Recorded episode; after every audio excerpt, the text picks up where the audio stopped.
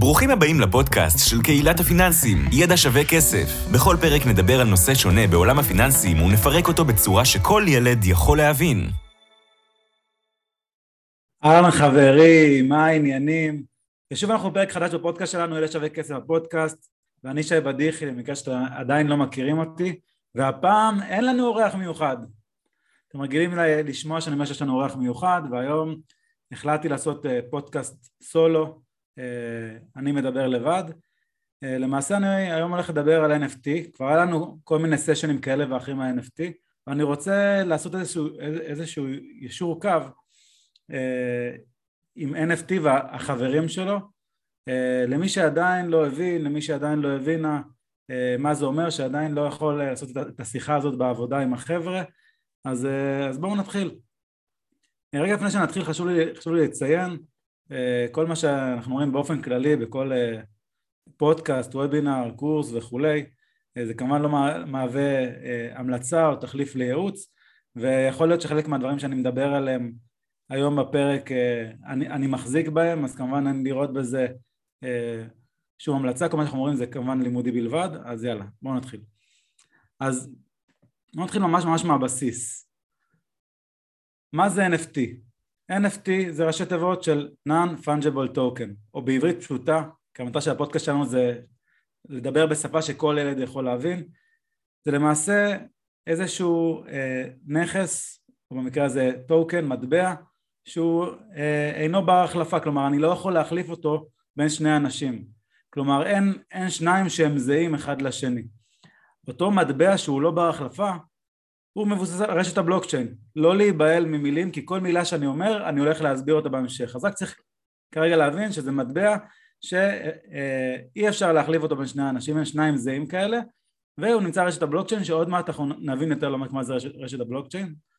והוא ברובו כיום נמצא על, על טכנולוגיה שנקראת Ethereum, גם לא להיבהל עוד מעט אני אסביר את זה יותר לעומק כמובן שיש עוד, עוד, זה עולם שהולך ומתפתח, עוד תוך כדי שאתם שומעים את זה קורים עוד המון המון דברים, אבל יש עוד uh, טכנולוגיות נוספות, אבל אני רוצה דווקא לתת את ה basic, את הבסיס, כי אני מרגיש שלא מספיק מדברים על זה וזה לא מספיק מובן, אז ככה אני רוצה לעשות איזשהו אישור קו. אוקיי, אז אם הבנו ש-NFT זה non-fungible token, שזה מטבע שהוא לא בר החלפה, אז בואו נדבר מה זה מטבע שהוא כן בר החלפה, שאנחנו כן מכירים היום יום, ושיהיה לנו קל להבין מה זה NFT. אז בואו ניקח את דוגמת דולר. דולר, אם יש לי עכשיו שטר של דולר ולבר יש שטר של דולר, אם אני ובר נחליף את השטרות בינינו, אנחנו נהיה בדיוק באותו מצב, כי שטר של דולר אחד הוא זהה לחלוטין לשטר של דולר אחר. כנ"ל אם יש לי שקל או שנקל, אוקיי? או, או שטר של חמישים שקלים.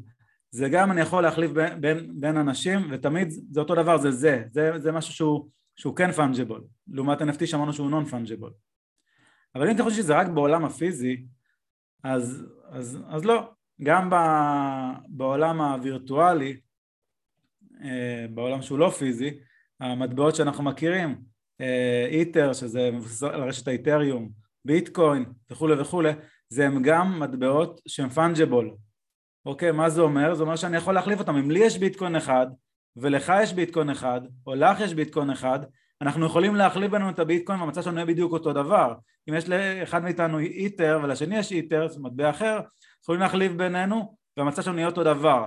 אבל NFT זה לא ככה, זה non-fungible token, אוקיי? כלומר אם לי יש איזשהו אה, נכס שהוא NFT לצורך העניין, ולך יש נכס שהוא NFT, אנחנו נחליף בינינו, זה לא אותו שווי, זה לא אותו דבר, זה אינו בר החלפה.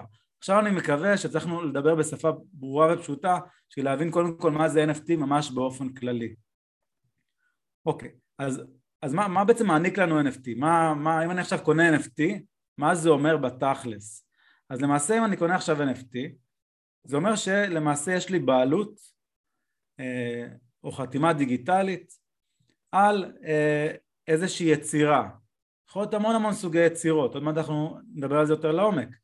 אבל יש לי בעיות איזושהי יצירה בעולם הדיגיטלי, בניגוד לעולם הפיזי שאנחנו מכירים, שאני יכול אה, אה, למשל לרכוש דירה, אוקיי, אני לוקח עורך דין, באמצעות עורך דין, אה, ואני רוכש דירה, היא על שמי בטאבו, זה כולנו מכירים, בין אם אנחנו גרים בשכירות אז זה בטאבו על מישהו אחר והוא משכיר לנו את הנכס כי הנכס הוא בבעלותו או בין אם אנחנו בעלים של דירה, בין אם למגורים, בין אם להשקעה אז גם יש לנו נכס, נכס בטאבו. בעולם הדיגיטלי זה קצת יותר מורכב ולכן ה-NFT בא לפתור את הבעיה הזאת. בואו נבין איזה בעיה ה-NFT בא לפתור. אז, אז דמיינו לכם שאתם עכשיו אה, יושבים בבית וכותבים איזשהו מסמך בוורד. כולנו מתישהו כתבנו מסמך בוורד ולמעשה אפשר להעתיק אותו, נכון? אני יכול לשלוח אותו במייל למישהו אחר או מישהו אחר יכול לפרוץ לי למחשב ולקחת לי את המסמך אם אנחנו רוצים לעשות את זה בדרך שהיא לא לגלית, דרך שהיא לא חוקית, דרך זדונית למעשה המסמך הזה יכול להיות בהרבה עותקים בהרבה מקומות. ואז מישהו יכול לבוא ולטעון שהמסמך הזה הוא שלו שהוא הבעלים החוקי של המסמך הזה. אך למעשה אני זה שכתבתי אותו, אני יצרתי אותו. אז NFT בא לפתור במידה רבה את הבעיה הזאת. כלומר לדעת מי הבעלים של היצירה הדיגיטלית הזאת. במקרה הזה זה קובץ וורד זה יכול להיות אה, איזושהי תמונה כי גם תמונה עכשיו לצורך העניין אם אני אה, אייצר תמונה מישהו אחר יכול לקחת לי אותה אוקיי? תהיה בעוד מחשבים שאלה של מי התמונה מי יכול לדרוש את הבעלות עליה ופה השווי הכספי. אני אתן עוד ממש דוגמה אחרת מעולם של הרשתות חברתיות. לפני כמה ימים הסולידית אני מניח שהרבה מהמאזינים מאזינות מכירים, מכירים אותה אחד הבלוגים אה, היותר מפורסמים והראשונים שהיו בעולם הפיננסים פה בישראל אה, עשתה טוויט, אוקיי? איזשהו פוסט בטוויטר אה, שהיא חוגגת תשע שנים אה, לבלוג שלה. הפוסט שהיא, שהיא עשתה או הטוויט כמו, כמו שקוראים לזה בטוויטר הוא למעשה נמצא בטוויטר. אז, אז רגע אני לא מבין. האם הטוויט הזה הוא של הסולידית או הטוויט הזה הוא של טוויטר? בתכלס הטוויט הזה הוא של טוויטר אבל הסולידית כתבה אותו. אוקיי? אז זה בדיוק העניין ש-NFT בא לפתור אוקיי? להגיד, אני לא רוצה אה, מצד אחד שמישהו יגנוב לי את הזכויות יוצרים שלי על משהו שאני יוצר בעולם הדיגיטלי, מצד שני, כל מיני דברים שאנחנו עושים היום נמצאים על, על רשתות חברתיות כאלה ואחרות, אז יש איזשהו גוף מאוד מאוד גדול וחזק, כמו טוויטר, פייסבוק, אינסטגרם וכולי, טיק טוק, שהם מחזיקים ב, במידע שלנו, בנכס הדיגיטלי הזה שיצרנו, אבל באמצעות NFT אני אוכל לעשות איזשהו קליים, אה, אה, יוכל לדרוש בעלות על אותו אה, נכס דיגיטלי כמו ציוץ בטוויטר. אוקיי, אז איזה, איזה סוגים של יצירות או סוגים של דברים אפשר לרכוש ב-NFT?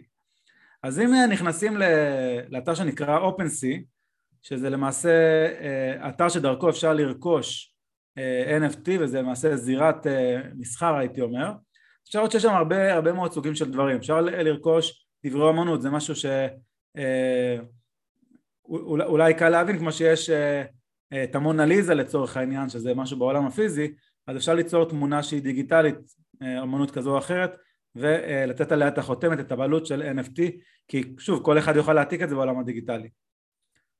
יכול להיות כל מיני אנחנו מכירים את כל הקופים האלה מיניהם נכון? כל מיני תמונות כאלה. אה, שזה הסמל הכי מפורסם אה, אה, של ה-NFT, ככה, ככה זה למעשה בעיקר התפרסם. אז גם, גם את זה כמובן אפשר לרכוש ב-NFT. דומיינים, מי שלא מכיר או מכירה, דומיינים למעשה היום אם אני רוצה להיות בעלים של איזשהו אתר, אז יש לי דומיין, יש איזושהי כתובת, אוקיי, שאני יכול לפנות אליה, נניח לצורך העניין ynet, אוקיי? אז ל-ynet יש דומיין ynet.co.il, אוקיי? זה הדומיין שלהם, זה השם שלהם, זה הכתובת שלהם, אה, ככה, כולה, ככה כולם יודעים אה, להגיע אליהם, אה, אז אפשר, אפשר לקנות את זה, אוקיי? לקחת את הבעלות על הדבר הזה. דברי מוזיקה, אם אני יוצר שם יצירה מוזיקלית, או אם אני יוצר פודקאסט אפילו, אוקיי? אני יכול לקחת בעלות על זה. כמובן כל מיני דברים שקשורים לספורט, יש המון משחקים אה, העולם קצת בקטע הזה אה, השתנה, אני עוד, עוד, עוד מעט ארחיב על טיפה יותר, יותר בהמשך, אה, יש כל מיני את, עולם שלם של מטאוורס, אפשר לקנות אדמות, אני לא רוצה להיכנס פה יותר מדי לעומק, אבל, אני, אבל מה שחשוב להבין שאפשר לרכוש המון המון דברים דיגיטליים ולקחת עליהם את הבעלות, בדיוק כמו שאנחנו עושים בעולם הפיזי, בעולם של דירה, רק בעולם הדיגיטלי קל לעשות לזה קופי, קל להעתיק את זה. אוקיי, אז, אז בואו בוא ניקח כמה דוגמאות שממש קרו ב, בשנתיים האחרונות שה-NFT מתחיל להתפוצץ למעלה, אז יש לנו uh, את uh, סטף קרי, uh, שחקן כדורסל מ-NBA, uh, הוא למעשה uh, רכש uh, איזושהי תמונה של קוף, uh, זה די, די משעשע, uh, ב-55 uh, איטר, אוקיי, שזה שקול uh, לאותה תקופה ל-180 uh, אלף דולר, אוקיי? תמונה שהוא הבעלים שלה, שאני יכול להוריד אותה למחשב שלי, את יכולה להוריד את המחשב שלך ומשה יכול להוריד את המחשב שלו, כלומר כל אחד יכול להיות עם התמונה אצלו במחשב, אבל יש מישהו שהוא הבעלים של התמונה הזאת, וזה למעשה ה-NFT, כי בסוף אה, אנחנו רוצים לדעת, אה, לעשות, לעשות שייכות בדיוק כמו בעולם הפיזי. אה, כמובן אם דיברנו על טוויטר, הזכרתי את הסולידית, אז יש את הטוויטר המפורסם של ג'ק דורסי, שלמעשה נרכש בשלושה מיליון דולר, זה למעשה הטוויט הראשון שלו, שהוא אומר just setting up my Twitter, אה, אני רק עכשיו אה, מסדר את הטוויטר לראשונה, אז אה, הטוויט עצמו נשאר בטוויטר, אוקיי? אבל יש מישהו שהוא הבעלים שלו, אוקיי? והוא רכש את זה תמורת שלושה מיליון דולר, 2.9 אם אני אדייק. אז יש ככה באמת המון המון דוגמאות אה, מעולם של משחקי אה, מחשב יש את אה, חברת קוורטס, קוורטס אז שלמעשה מפתחת כל מיני משחקים עם נשקים וחליפות וכל מיני דברים אז אם, אם פעם היינו משחקים משחק ב, בטלפון לצורך העניין והיינו רוצים לעשות כל מיני צ'יטים ולעבור לשלב הבא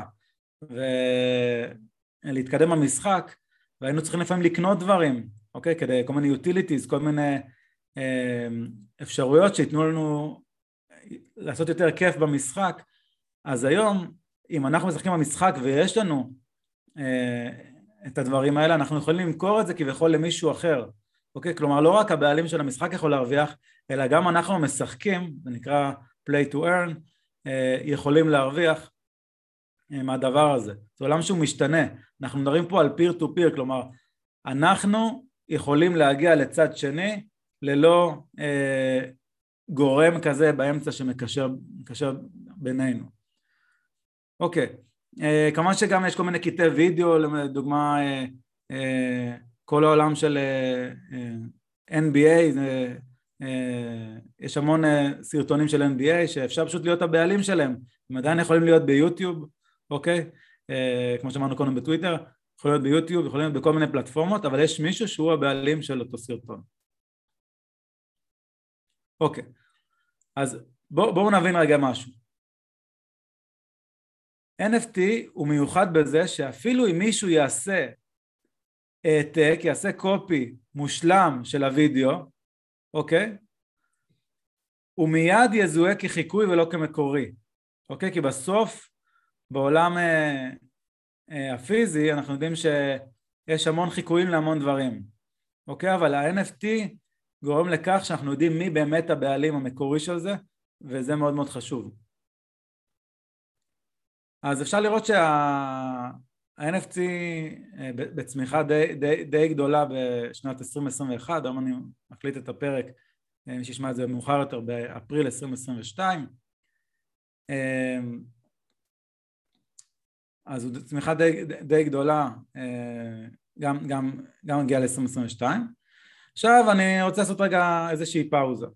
אז הבנו ש-NFT אה, זה איזשהו מטבע, איזשהו טוקן שהוא אינו בר החלפה בניגוד לשקל או דולר וכולי, אבל הבנו גם שהמטבע הזה נשמר על רשת שנקראת רשת הבלוקצ'יין. אז בואו רגע נבין ביחד מה זה אומר רשת הבלוקצ'יין. אז בלוקצ'יין למעשה זה איזשהו פנקס רשימות, דמיינו לכם שיש לכם איזשהו פנקס קטן ואתם יכולים לרשום בו כל מיני רשימות. הפנקס הזה הוא מבוזר, כלומר הוא לא נמצא במקום אחד ספציפי, הוא לא נמצא במחשב של שי, הוא נמצא ברשת בהרבה מאוד מחשבים והוא פתוח לצפייה לכולם, כל אחד יכול לצפות בו, כל אחד שיש לו חיבור לאינטרנט יכול לצפות למעשה בפנקס הזה שנקרא הבלוקצ'יין. עוד דבר שחשוב לדעת שהמידע שנשמר בפנקס הוא בדרך כלל לא ניתן לשינוי, אוקיי? אה, כי אז זה יכול לעשות לנו אה, בעיות, אנחנו מסתמכים על, מסתמכים על זה, עוד רגע אני אסביר יותר לעומק. אז מה זה רשת הבלוקצ'יין? צ'יין זה שרשרת באנגלית, בלוק זה איזשהו, אומרים את זה גם בעברית בלוק, אוקיי? אז יש לנו אה, אה, שרשרת של בלוקים, אוקיי? עכשיו בואו נבין מה זה כל בלוק, מה, מה זה למעשה אומר, ככה אנחנו נפרק מה זה בלוקצ'יין. אז בלוק למעשה מורכב משלושה דברים. בלוק תמיד יכיל איזשהו מידע. בכל סוג של רשת, יש הרבה רש, סוגים של רשתות של בלוקצ'יין, אה, הרבה פרוטוקולים שונים, בכל סוג של רשת יהיה מידע שהוא קצת שונה. והוא יכיל איזושהי כתובת אש, לא צריך להיבהל מהמילה אש, המילה אש למעשה זה איזושהי אה, כתובת ייחודית, איזשהו צירוף של אותיות ומספרים שהוא חד חד ערכי, כלומר יש לו אה, כמו תעודת זהות לצורך העניין, זה משהו שמזהה, איך אני יודע אה, להבדיל בין בלוק אה, אחד לבלוק השני באמצעות הכתובת הזאת שנקראת כתובת אש. בנוסף אותו בלוק יכיל תמיד את הכתובת אש של הבלוק הקודם, כי אמרנו שיש לנו שרשרת של בלוקים ואנחנו רוצים לדעת איך אני מגיע כל פעם מבלוק אחד לבלוק אחר. אז כל בלוק יש לו כתובת נקראת אש ויש לו את הכתובת של מי שהיה אה, מאחוריו בשרשרת. אז עכשיו הבנו, זה, זה, זה, זה לא כזה מורכב. רשת הבלוקצ'יין, אוקיי? זה איזושהי אה, אה, אה, רשת של בלוקים, אוקיי? שיש להם איזשהו מידע, עוד מעט נראה איזה סוגי מידע יכול להיות, ויש לנו כתובת ייחודית נקראת אש, וכתובת הקודמת שגם נקראת אש, ואני שומר את זה אצלי. ברגע שהבנו את זה, אז בואו נתחיל להבין ה... איך העולם הזה התחיל. אז למעשה הרשת הבלוקצ'יין הראשונה אה, שעליה העבירו מידע זה למעשה היה הביטקוין. הביטקוין זה משהו מאוד מאוד פשוט. הבלוק של הביטקוין שמר שלושה, שלושה דברים, אמרנו ששמר את המידע, אוקיי? וכתובת שלי וכתובת של הבלוק הקודם. המידע עצמו הוא מידע פשוט, כי מה העברנו למעשה ברשת הבלוקצ'יין של הביטקוין? העברנו ביטקוין משי למשה, ממשה לחיים וכולי וכולי. אז למעשה המידע ש, אה, ששמור על בלוק אחד ברשת הבלוקצ'יין של ביטקוין הוא ממי נשלח המידע, לאן נשלח המידע? וכמות המטבעות, מאוד מאוד פשוט, כמו תחשבו כמו דואר, אוקיי? כמו דואר למעשה אני יודע למי אני שולח את המידע, למי נשלח ויש לי בפנים את המכתב, המכתב פה תמיד אומר את כמות המטבעות, כי בסך הכל העברנו מטבעות מאחד לשני, למעשה אנחנו מעבירים את זה ללא גורם חיצוני, אין פה בנקים, אין פה גורם uh, צד שלישי, מה שנקרא third party, אין פה מישהו כזה שנמצא uh, uh, לנו באמצע, אין לנו מתווך. אוקיי, אז, אז עצם זה שאין לנו מתווך, יש פה uh, הרבה יתרונות, כי ככה הרשת של הבלוקצ'יין של ביטקוין היא מאוד מאוד מהירה, אני יכול להעביר את, את הכסף, את המטבעות הווירטואליים, את ביטקוין מאוד מאוד מהר, ומצד שני אין, אין לי מתווך שגובה לי הרבה עמלות ולכן אני יכול להעביר לצורך העניין עשרות מיליוני דולרים בדולרים בודדים על גבי רשת הביטקוין. אז זה למעשה אחד היתרונות הגדולים אה, של ביטקוין, למה בכלל אנחנו צריכים את זה? זאת אומרת, הבנו בכלל מה זה NFT, אוקיי? הבנו ש-NFT נמצא על גבי רשת הביטקוין, רשת הבלוקצ'יין, סליחה, והבנו שהרשת הבלוקצ'יין הראשונה שימשה בכלל אה, אה, בעיקר להעברה של, של ביטקוין, שזה בסך הכל העברה של מטבעות וירטואליים ללא גורם מתווך צד שלישי. אוקיי, מצוין. עכשיו בואו נראה עוד איזה שימושים יש לנו לבלוקצ'יין, כי אמרנו שבלוקצ'יין זה נושא מאוד חשוב, כי על, על גביו אנחנו מעבירים את ה-NFT. אז, אז למשל בואו ניקח דוגמה, נניח והחלטתם להשקיע במכונית, אוקיי? ואתם רוצים לרכוש מכונית. אז אתם הולכים הרי נכון אה, אה, להיפגש נגיד במכונית יד שנייה אה, עם מישהו שמוכר לכם מכונית ואחד השאלות שאתם שואלים מה השאלה? בוא תגיד לי כמה נסעת, כמה קילומטראז' נכון? כי אם זה מעל קילומטראז' מסוים אז כבר רכב שחוק אני כבר לא אקנה אותו ואותו מוכר אומר לכם שמעו זה הרכב של סבאלה רק 60 אלף קילומטר. אתם אומרים וואו 60 אלף קילומטר נשמע לי מדהים. אממה אותו מוכר רימה אתכם, אוקיי? הוא זייף את הקילומטראז', יש כל מיני דרכים שאפשר לזייף את זה. אז למעשה אה, שימוש אחד של רשת הבלוקצ'יין יכול להיות שכל מכונית לצורך העניין תשלח דאטה, תשלח מידע לרשת הבלוקצ'יין, שאמרנו רשת הבלוקצ'יין חשופה לכולם, כולם יכולים לצפות במידע. עוד דבר שלא אמרתי, מעבר לזה שיכולים לצפות במידע, יש uh, הרבה אנשים אז, אז הם מאשרים שהמידע הוא תקין, כלומר אי אפשר עכשיו כל בלוק uh, שנמצא לנו uh, ברשת הוא איזשהו חישוב מתמטי שמבוסס על הבלוק, הבלוק הקודם. והבלוק הקודם מבוסס על הבלוק הקודם. זאת אומרת שאם מישהו יזייף איזשהו מידע זה, זה לא יסתדר, יש, יש מלא אנשים שמסתכלים על זה כל הזמן וזה לא, לא יכול לקרות, זאת אומרת הרשת הבלוקצ'יין זה משהו שהוא מאוד מאוד אמין. ולכן אם אני אשדר כל הזמן מידע כמה נסעתי במכונית, אז במקרה הזה כל אחד יכול לצפות בזה ואני לא אצטרך אה, לסמוך או לא לסמוך או לבדוק מי שמוכר לי את המכונית. וככה אני לא אקנה חתול בשק. זה שימוש מאוד מעניין של רשת הבלוקצ'יין. עוד שימוש שיכול להיות מאוד מעניין. אנחנו בישראל ובישראל אה, לצערי אה, מערכת בחירות זה, זה, זה לא מילה גסה זה משהו שקורה לא מעט בישראל. ו, ולכן אה, זה משהו שגם עולה הרבה כסף. ובסוף הכסף הזה יורד מאיפה? מהמיסים שלנו, מה, מהציבור.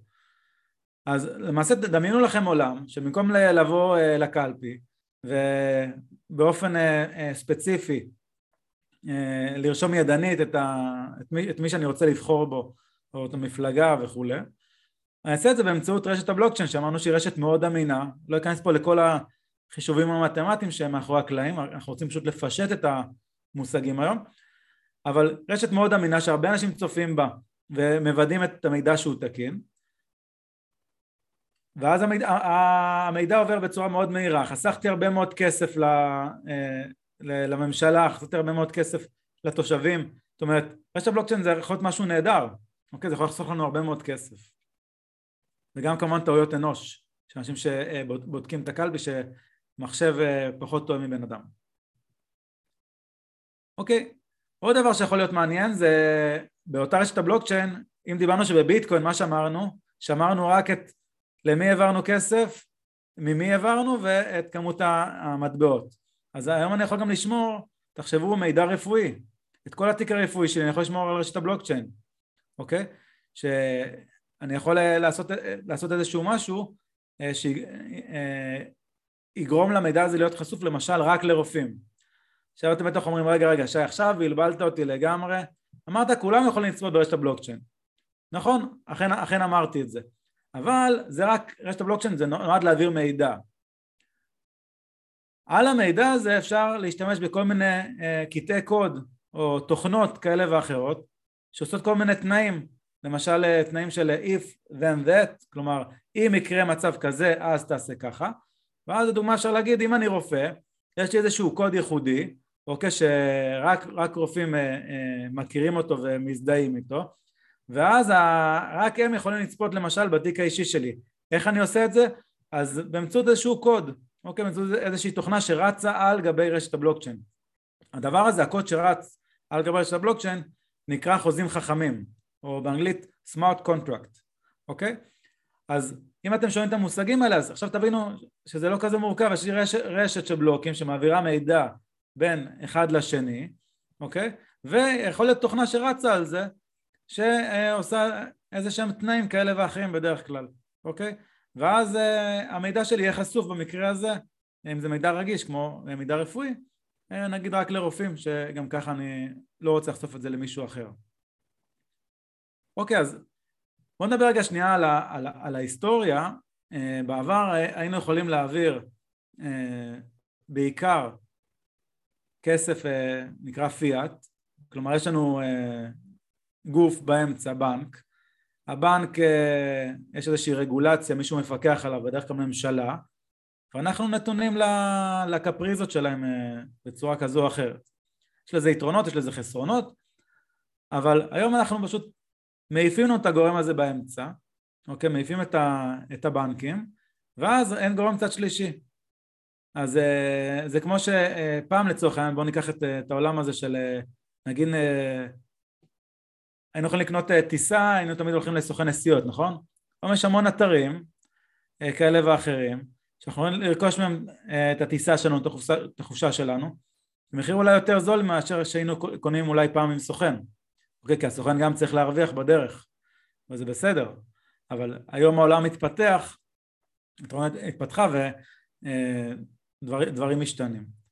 אז זה ככה לגבי, אה, לגבי העניין הזה. עוד, עוד דבר שאני רוצה רגע להסביר זה אם דיברנו על רשת הבלוקצ'יין ודיברנו שספציפית NFT ברובו, לא רק, אבל זה מתפתח, יש עוד, עוד טכנולוגיות, אבל ברובו לפחות התחיל ככה, שהוא נמצא על רשת הבלוקצ'יין ספציפית של Ethereum. דיברנו על רשת הבלוקצ'יין של, של פרוטוקול ביטקוין קודם, אמרנו שהוא מעביר מידע מאוד פשוט, מעביר את המטבעות וממי נשלח ולאן נשלח. אז איתריום זה משהו יותר מתקדם, זה כבר ב... התחיל הראשונה ב-2013, אה, ככה חמש שנים אחרי הביטקוין. פה זה טכנולוגיה אחרת, אה, שפת תכנות אחרת, אבל העיקרון אותו עיקרון, יש לי רשת של בלוקים שמעבירה איזשהו מידע, שומעת את האש שלי, כלומר את התעודת זהות שלי, את הכתובת שלי ואת הכתובת הקודמת, אוקיי? משהו שהרבה מאוד אנשים מתבלבלים והם חושבים שאפשר להשקיע במטבע איתריום, אך למעשה אין מטבע כזה. האיתריום זה הטכנולוגיה, זה הפלטפורמה. המטבע נקרא איתר, אפילו גם אתמול אה, במקרה, אה, הטלוויזיה שלי הייתה פתוחה ככה על, על אה, תוכנית כלכלית, יש כזה עדכון כלכלי ב- בלילה, ומראים את השערים של המטבעות ושל המדדים בשוק ההון, והיה רשום אה, מטבע הביטקוין אה, עלה או ירד כך וכך, ומטבע איתריום. אז לא, אין דבר כזה מטבע איתריום, המטבע נקרא איתר, והוא רץ על גבי פלטפורמה שנקראת איתריום. אוקיי? עכשיו המטרה של האיתריום הייתה להפוך את האינטרנט למבוזר. מה זה מבוזר? מבוזר זה שאין שליטה של מישהו יחיד. עכשיו בטח אתם אומרים לעצמכם, שי בחייאת, על מה אתה מדבר? מה, האינטרנט לא מבוזר? ברור שהוא מבוזר, מה זאת אומרת? מה האינטרנט הוא אצלי בבית? כל אחד יכול להיכנס אליו. אז זה נכון שכל אחד יכול לפתוח לנו את הטלפון, את הטאבלט, אה, את המחשב ולהיכנס לאינטרנט, אבל הוא לא לגמרי מבוזר. ולמה אני מתכוון? יש, האינטרנט למעשה יש כמה מונופולים או כמה חברות תוכנה גדולות ששולטות בו.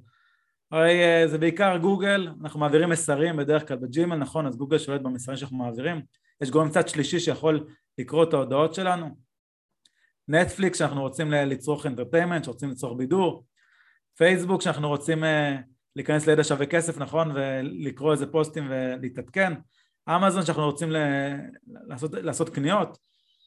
אז, אז למעשה יש עוד כמה כאלה, אבל הם למעשה שולטים, שולטים, שולטים באינטרנט.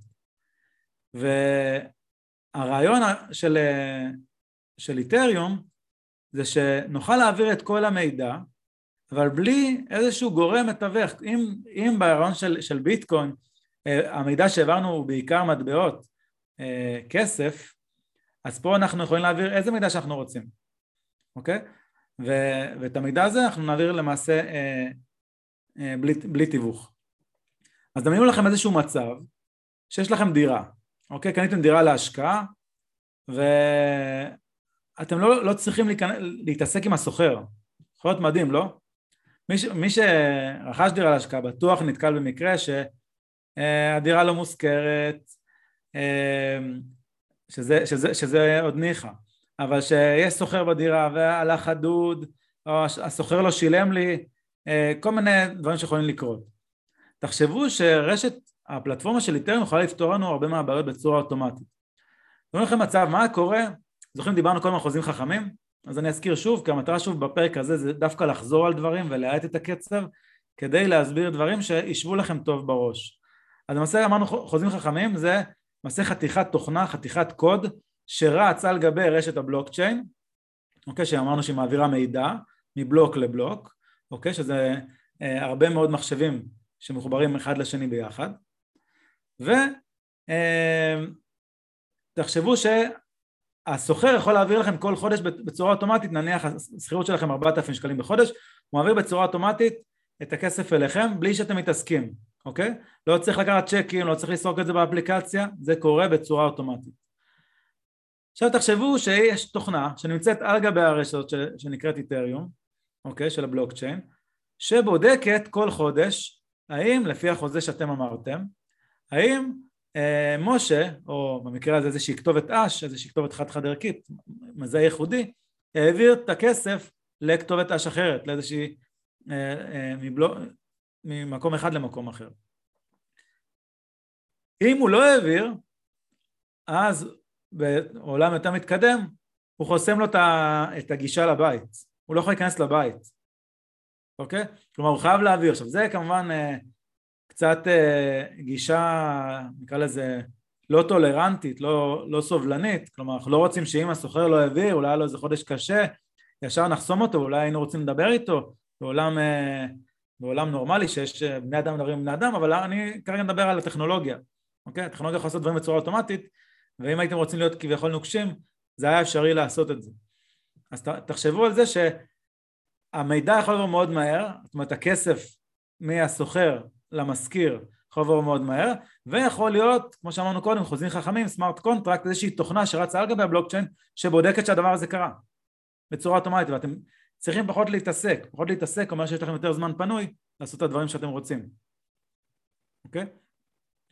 וכמובן אה, אה, נושא אחרון שאני רוצה להזכיר אותו בקצרה כדי ששוב תוכלו לדבר בשיחת סלון אה, ביום שישי עם המשפחה שהנושאים האלה עולים זה DeFi, DeFi זה הנושא זה Decentralized Finance, במילים פשוטות, כלכלה מבוזרת, אז גם פה כל העולם של הלוואות, כל העולם של פייננס, כל העולם של, uh, שאנחנו צורכים היום בנקאות, אז אנחנו לוקחים הלוואה, אנחנו לוקחים פיקדון, אנחנו עושים ביטוח, את כל הדברים האלה אפשר לעשות ללא גורם מתווך, לא גורם צד שלישי, שוב על גבי uh, uh, רשת הבלוקצ'יין, יש uh, כל מיני חברות היום uh, שמאפשרות לנו לעשות את זה, uh, גם לקחת הלוואות אחד מהשני, מה שנקרא פיר טו פיר, גם אה, פקדונות, זאת אומרת לשים את הכסף ולקבל ריבית, יכול להיות ריבית גם מאוד גבוהה יחסית לבנקאות שיש לנו היום, אבל כמובן צריך לזכור שזה עולם שהוא עדיין בתולי, עדיין חיתולי, והוא פחות אה, נקרא לזה